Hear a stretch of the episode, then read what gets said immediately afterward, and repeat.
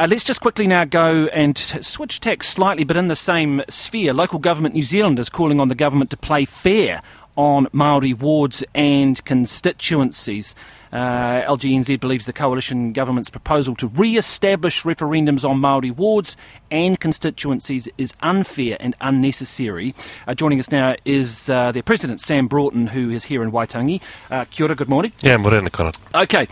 What is why you you want them to stop this? Do you? you don't want you don't see the need for this repeal that they, they have promised? No, and uh, I guess since 2001 we've been able to have Maori wards. It was a decision made by government. We're you know totally fine with that. We want local councils though to be able to determine what the shape and form that takes within their local space.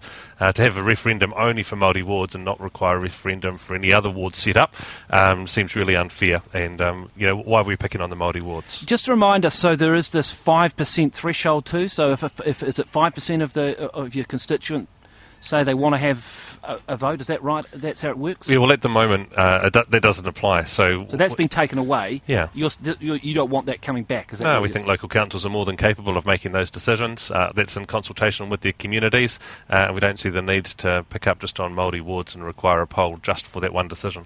I think one of the arguments around this was Nanaia Mahuta. There was an argument that she or that this that the last government hadn't told people that they were going to do that.